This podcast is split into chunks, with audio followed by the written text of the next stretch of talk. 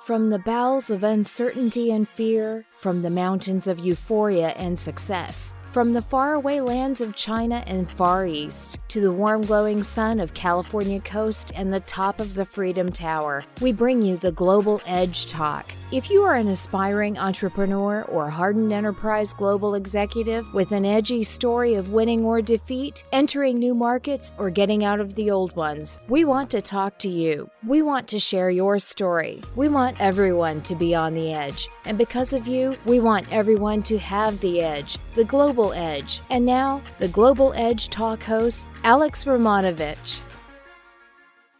Hi, everybody. This is Alex Romanovich with Global Edge Talk. Today we have a special guest, Jay Samit. Everyone from the Pope to the President calls on Jay to orchestrate positive change in this era of endless innovation and endless disruption. Jay is a proven trend spotter, accurately predicts the future because he's consistently working with those who create it. His column on exponential technologies, artificial intelligence, augmented reality, autonomous vehicles, and so forth was published by Fortune magazine. Jay frequently appears on ABC, Bloomberg, CBS, CNN, Fox News, MSNBC, and so many more, and tweets daily motivation tweets to over 70,000 business professionals. Today we will talk about Jay's accomplishments, his background, his history, his amazing book called Disrupt You, Jay, welcome to our studio. Thanks for having me, Alex. First and foremost, I would love to continue to talk about you and your accomplishments, but, and we will, by the way, publish a lot of the links on the landing page. We'll provide a lot of references to your accomplishments, to a lot of the work you've done. Uh, you need no introduction. Yet, is there something we do not know about you? Please tell us. So long before I wrote uh, disrupt you and, you know, traveled the world. I'm no different than anybody listening. I didn't have this world figured out. I'm not brighter than the average person. I just looked at life differently and started in high tech back when, you know, Bill Gates wasn't a millionaire. And one day you wake up and dozens of friends have become billionaires.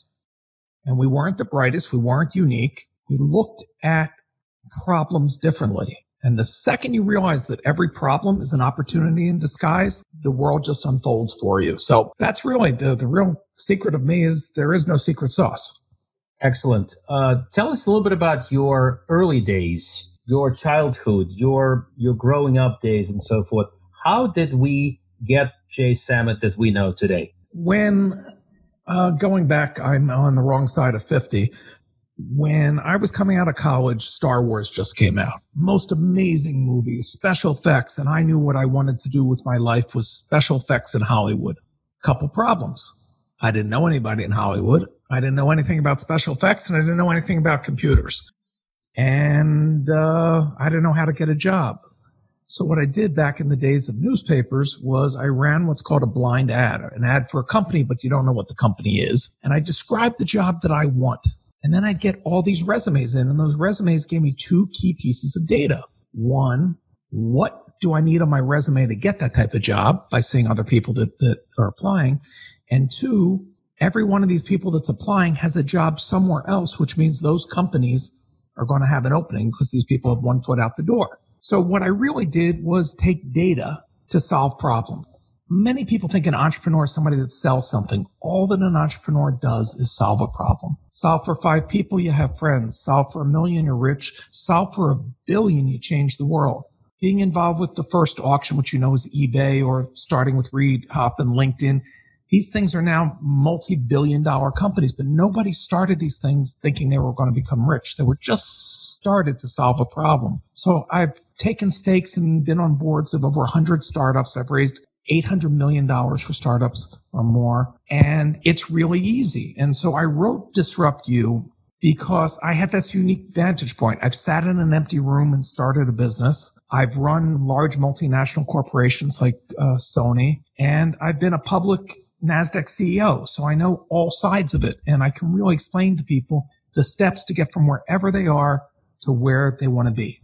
That's a, by the way, that's an, it's a great crowdsourcing type of an example. Of course, today anybody can go to LinkedIn and do something very similar. Look at the job section, look oh, at what's needed, and oh voila, you know, you have the job descriptions, you have the the vacancies, and what a great idea. I'll take you one step further, and I tell the story in the book. Uh, a young man in the 21st century got out of college, wanted to go in advertising, got a job at one of the big multinational ad agencies, and boom, he's stuck in his cubicle doing numbers, bored out of his mind. This is not what he envisioned. He wanted to do something creative and work on big campaigns and be like madmen. So he looked on Google and he realized that none of the world's most famous creative directors, the heads of the big five agencies, none of them, nobody bought their names as keywords. And knowing that every famous person Googles themselves, he invested a total of $9. And when these people search for themselves, up came, I'd really like to work for you. Here's a link to my portfolio. He got interviews with three of the five creative directors and got two job offers. He basically accelerated his career by 20 years and quintupled his salary, all for a $9 investment. Amazing. It's incredible what some, some of the innovations, some of the innovative ideas can do but for it, you. But it's about thinking backwards from the goal. You know, if you if you're just coming out of school and you're applying for a job like everybody else, how are you differentiated? You're not. There's going to be 10,000 resumes and there's going to be a computer that does optical character recognition software that's going to sort them and they're going to just take a few and you don't stand a chance. But if you do something unique, by definition, you are the best in the world. So you either want to be the best in the world, you know, or the only one doing it. And the only one doing it is the best in the world. And that's the secret. Amazing. I want to get back to the book a little bit later, but for now, I want to talk about the virus, the coronavirus. Talk about a disruptor. And, yes. uh, you know, somebody who is an expert on disruption.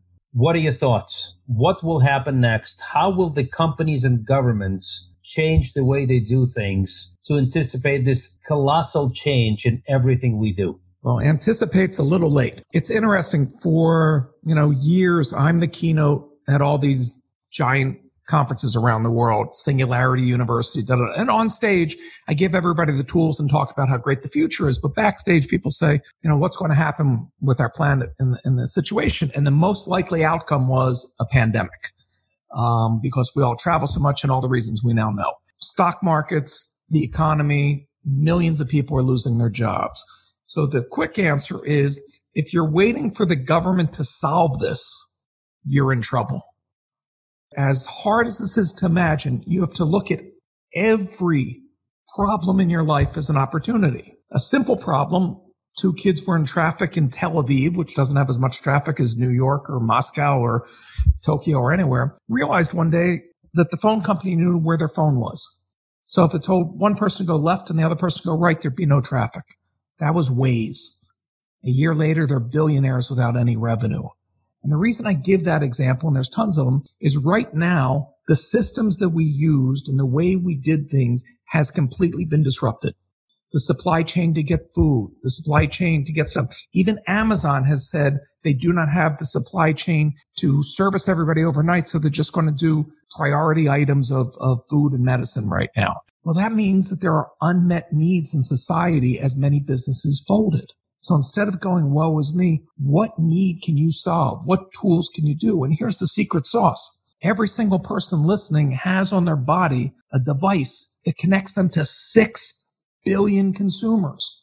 You are one click away from all those customers. So if you think about it, every 48 hours, there's a self-made billionaire and they're getting younger and younger. Okay. The youngest now is 21 to become self-made.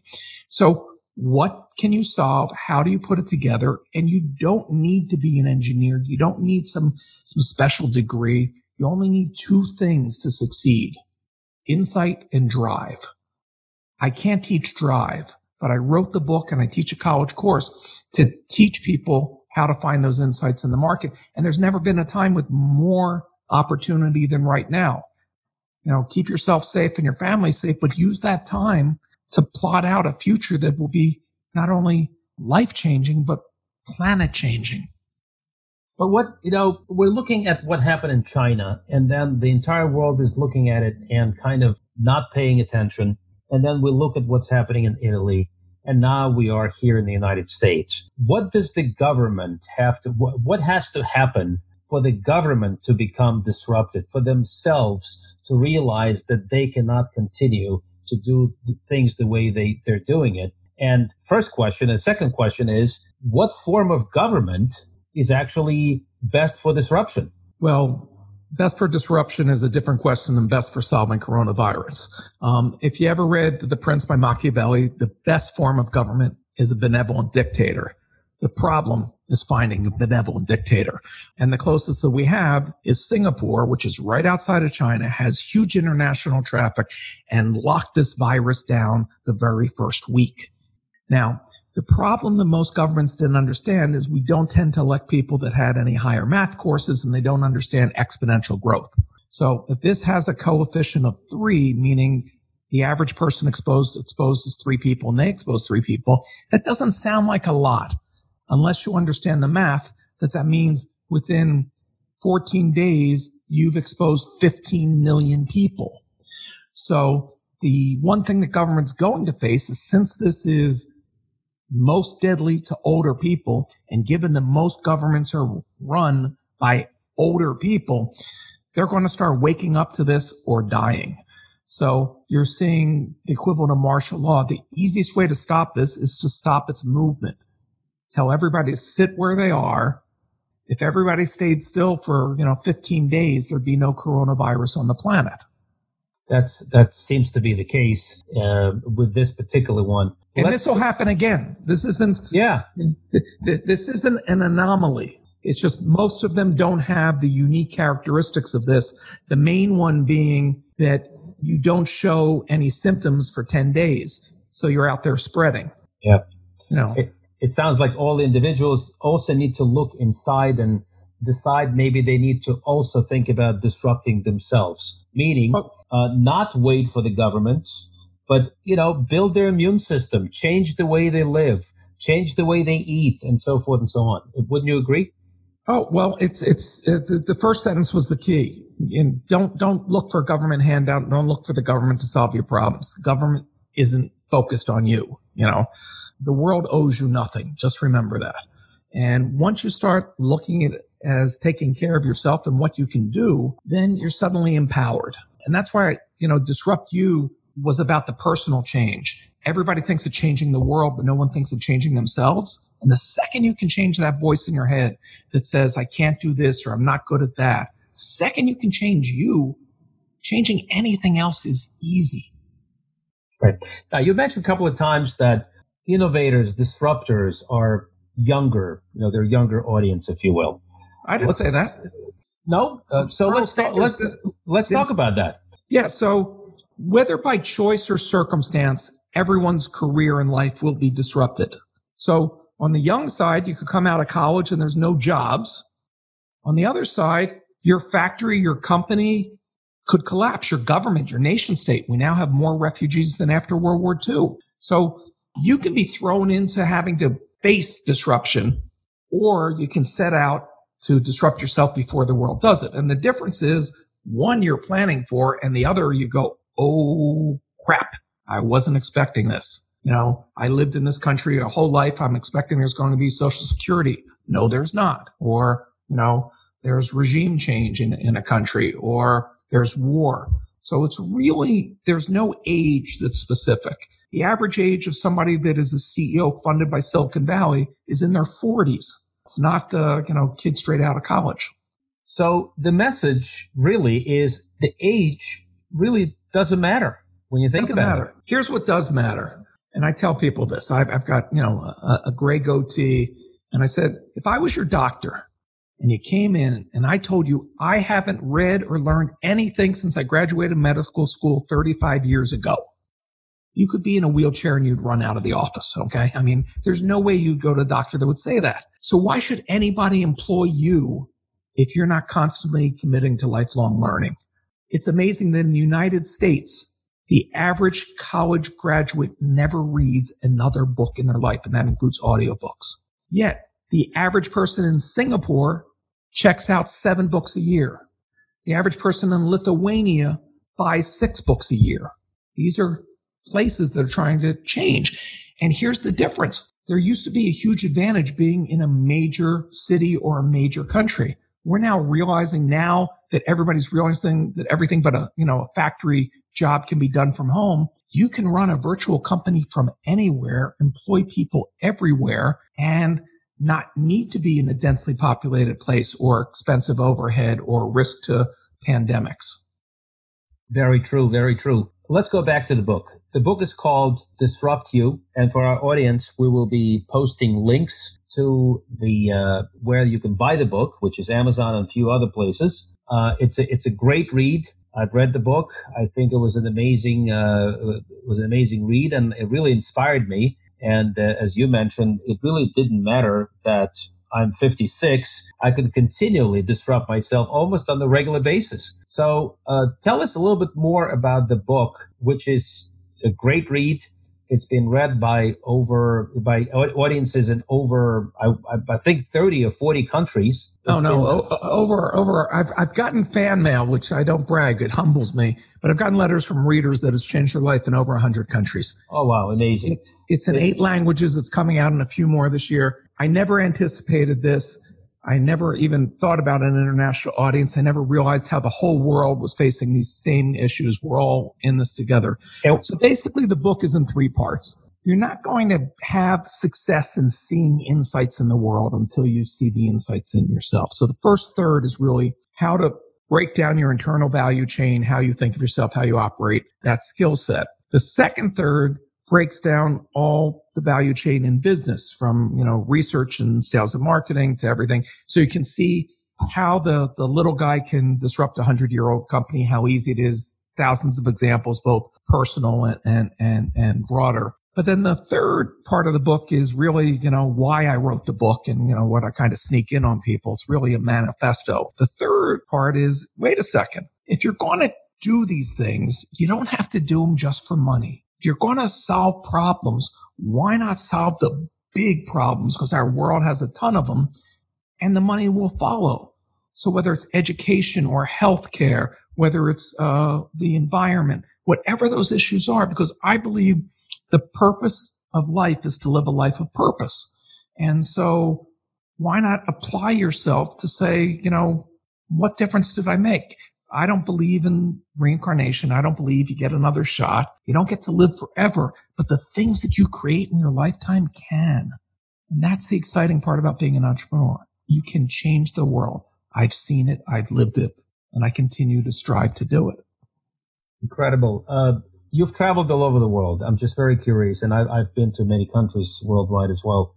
How's the audience? How, how were you received by different nations, different cultures? Just very curious about it. Tell our audience a little bit about that. I was shocked. Okay. I, the book hit number one in Vietnam, and that was probably the most startling to me. So I went over there. And if you haven't been to Vietnam, forget that it's beautiful country and all that. They are the happiest people on earth. People walking around seem like they're at Disneyland on a sunny day. And the reason is, unlike some of the Western nations, the parents' generation had it horrible and they have optimism because their kids will have a better future. And young people are thriving for that knowledge of how to connect to the other six billion and how to build businesses. And that amazed me. It hit number one in Australia. Australia, the different cultural thing down there is they have an expression, don't be the tallest poppy. Don't stand out. Don't brag. Well, it's really tough to be a startup, you know, and not boast and get attention. So that's been their challenge. In Russia, where Medvedev had me come and speak, the, the president, um, they put a billion dollars into a startup incubator. No one was taking the money because they were afraid. And that was interesting. And through most of Asia and in many countries, England's like this, the fear of failure is what stops people. They're going to be embarrassed. We in, in my generation, we I Love Lucy. Younger people have The Simpsons where Homer has a get rich quick idea. It blows up and then life goes on. We have no fear of failure. And failing is so important as part of the process. Look at a little one year old toddler. Show me a kid that learned to walk without falling down repeatedly. This is how you learn. So when you do a startup, only two outcomes are. You will either learn or you will be successful. But either way, you were further along the path than where you started. And if you don't believe me, if you want to get over that fear of what will people say and what will people think, visit though right now, not do it by, by Skype, talk to people in old age homes and ask them their biggest regret. And not one of them will say it's a mistake. They'll invariably say they wish they had tried this. They wish they had followed their passion. They wish that they'd taken that chance. And it's the, you know, that's the secret here. And people ask me, well, when's the best time to start my startup? And my answer is always a year ago, but now's the second best time.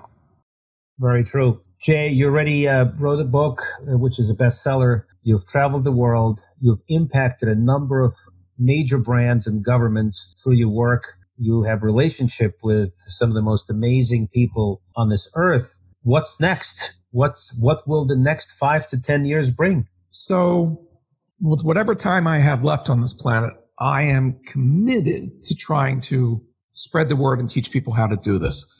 Um, so much so, anybody that's made it this far into your podcast, go to jaysamit.com and you get a free 40 page workbook so you can start disrupting your life right away. No strings attached. I'm just trying to help. I thought that that would be my focus, but as I see major problems where I can help, I can't turn it down. Uh, one of my former engineers from Sony looked at the problem of global warming. I mean, uh, climate change. If we go up four degrees, we're all dead. And the single biggest cause of that is farming. When you till the soil, you release carbon into the atmosphere. So how do you go no till? Well, if you go no till, then you have to use a lot of poison. He came up with a simple idea. Why not have little robots? Think of the size of a, of a microwave that go up and down and cut off all the weeds. So you don't need those deadly dicamba and Roundup. Well, fast forward, I'm chairman of Greenfield Robotics and we are changing the way farming's done. It's amazing. I'm working with some of the biggest tech companies in Silicon Valley, bringing extended reality or augmented reality uh, to the market because that will change the world in a way that it's hard for most to imagine. We spend 12 hours a day looking at our phone. Our phone will not be coming out of our pocket. We will have heads up display that connect us in ways that are just astounding. You can walk into a supermarket instead of adding things to the environment, things disappear. You come from the doctor and the doctor says, um, you got high blood pressure. You can't have salt. So you go in the supermarket, show me the products that don't have salt or don't have sugar or, or good for keto or good for paleo or halal or kosher, whatever. And things just disappear and you only see the products that are left. So that world comes, you know, in the next 24 months. There's amazing contact lenses and glasses coming out. So I'm like a kid in the candy store. The world is changing faster than most people can grasp, definitely faster than our institutions like government and education are prepared. But for the individual that wants to go and get it, it's amazing. If I could tell you one brief story, I get Please. tons of unlike when you're a CEO and your inbox is just problem, problem, problem all day, I get these amazing notes from people around the world. But occasionally I'll get one specifically from millennials that say, Oh, this book is really motivational and everything, but I could never do it. And that just eats at me. I'm very thin skinned. So a year ago, I decided to take a kid who was growing up on welfare, whose parents had been on welfare. He was a couch surfing millennial, no real direction, and I mentored him one day a week just in the things in the book. I didn't introduce him to anybody, didn't give him any capital, and didn't tell him what business to start. 11 months later, he's a self-made millionaire. It's that easy. That's amazing. That is amazing. Let's talk a little bit about remote anything, remote shopping, remote work, remote communications. It sounds like we're being driven, whether it's viruses or cost factors or whatever. It sounds to me like we're driven to this remote existence. Yeah, I'll, I'll, I'll tell you when the when the light bulb went off on me of how powerful it was. Have you ever used 99 Designs? Absolutely. Yeah. So for those that haven't, it's a company where you say, I want to spend a hundred or a thousand or whatever dollar amount you do. Let's say $500. I need a logo for my new company. I want to have this, this, this. I want the color green, whatever you wanted to do. They put it up on their site and they escrow that amount. Then any artist in the world that wants to, that thinks it's worth their time can submit stuff. If you say $50, you're only going to get a few people. If you say $500, you're going to get from the four corners of the earth and not just unemployed people, somebody working at a top agile agency that wants to make a little extra side cash. So what you've basically done is outsourced design at the exact budget that you have. And every time I do this, and I've done this a bunch for startup logos and other, other projects, after I pick the winner, I ask them where they're from and their background. And some are, you know, a poor person in Indonesia that learned, you know, Photoshop or Illustrator online. Others are, you know, in London at a big ad agency, but it's completely blind. It doesn't matter. So once you can realize that you can take pieces of your business, things that you aren't good at, that you can outsource, and you can do it exactly at the budget you want and the constraints you want, you can virtualize any business. And I've seen this again and again. People that are so quick of, of plugging holes of things that for whether it's e-commerce or services. The hard part is already built for everybody. We're all connected. We all have ways of moving money seamlessly across borders. So the answer is, what do you want to build? What problem do you want to solve? And that's a, that's a great, by the way, it's a great piece of advice because I see a lot of startups that are just repeating themselves over and over again, and they're not solving real problems. We have so many real problems in the world. There's so many opportunities to to solve them creatively and remotely. Yeah. Uh, I'll tell you. So I have an exercise in Disrupt You is guaranteed in one month to give anybody more deal flow of figuring out what to do than any VC has in Silicon Valley. Today, not tomorrow, just write down three problems in your life. You know, there's traffic. We talked about that, whatever it might be, but do this every day for a month. After the first or second day, you don't think you see any problems. And that's the whole point of the exercise. You have to break down moment by moment. What are we ignoring? Because that's the way it is. That's the way it's always been. My favorite example was one of my readers uh, got up one morning. He was uh, our age and he was taking his medicine. The phone rang. He took the phone call and then he stands there. Did he take his medicine? If he did and takes it again, you can OD. If he didn't, you know, he has a problem. And he realized this is a problem. So he took a 25 cent watch like you get with a happy meal, put it on the lid of a pill bottle. So every time you close it, it sets it to zero. Now you can look at the pill bottle and say, Oh, it was open three minutes ago. Yeah, I did take it. Or, Oh, it hasn't been open for eight hours. No, I didn't. Then he added Bluetooth. So now you can see whether grandma took her medicine or not. Then he went and started working with the pharmacies to make this as a cap for opioids. So you could only open at certain times so that you don't OD or other stuff. So basically one moment's problem in the morning that all of us would have, but would think past multi-million dollar business. That's incredible. That's incredible. And, and it's very much needed out there. Jay, uh, finally, in conclusion, what do you want to say to our audience of edgy entrepreneurs who want to be on the edge, want to have your edge, and not only not only entrepreneurs. What about the global executives? Uh, you know, running multi-million dollar or multi-hundred million dollar divisions. What so is your I, what is your word of advice? I just stepped down as independent vice chairman of a company doing 44 billion. So I've been been on that side and everything. Here's the secret of how to predict the future. Hang out with the people that are coding it. Okay. Any of these major change technologies, the PC, the web, mobile, you know, uh, augmented reality, etc. None of these came on Tuesday and came to the market on Wednesday. No one's keeping these things secret. And here's the real thing if you really are a good entrepreneur. The people that are inventing these things have no frigging idea what to do with them. That's not their job. Their job is to make it. And so somebody else is going to do the heavy lifting. When the, when the iPhone came out, an amazing piece of technology, we can all see that now, but Apple didn't sit there and make apps. The first year, one of the top 10 apps was a fart app. Another one was a game with cats. Nobody knew what to do. But the people that said, Oh, this would be good for reservations. I'll do OpenTable or name a thousand other apps that have become billion dollar companies. They took that invention that somebody else spent billions on and solved the problem with it. So that's what you should be doing. And if you're a big giant company and I consult to billion dollar companies all the time, you have to break down what business are you really are in? When I was running music labels, they thought they were in the business of selling round things to stores. No, they were in the business of creating music for people to consume. If people aren't consuming it that old way, how do you do a new way? So it's really easy to think of that. So people aren't buying cars. People won't be driving cars. 3D printing can 3D print anything from human organs to metals. So really break down where can value be created? And more importantly, what I focus on in Disrupt You, where can value be captured? Because the most painful thing as an entrepreneur is to point out, here's a hole in the market and then somebody else grabs it.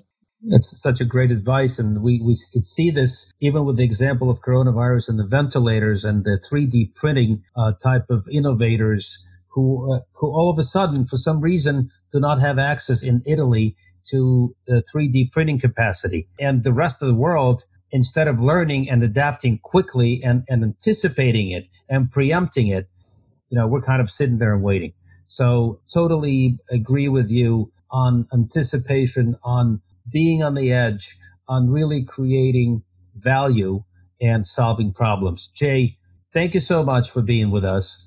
For everyone waiting for the landing page and this podcast, you know, go to jaysamit.com, J A Y S A M I T.com, and we will have plenty of information for you on landing page. And Jay, thank you so much for being with us. Stay healthy, Alex. Thank you so much. Bye bye.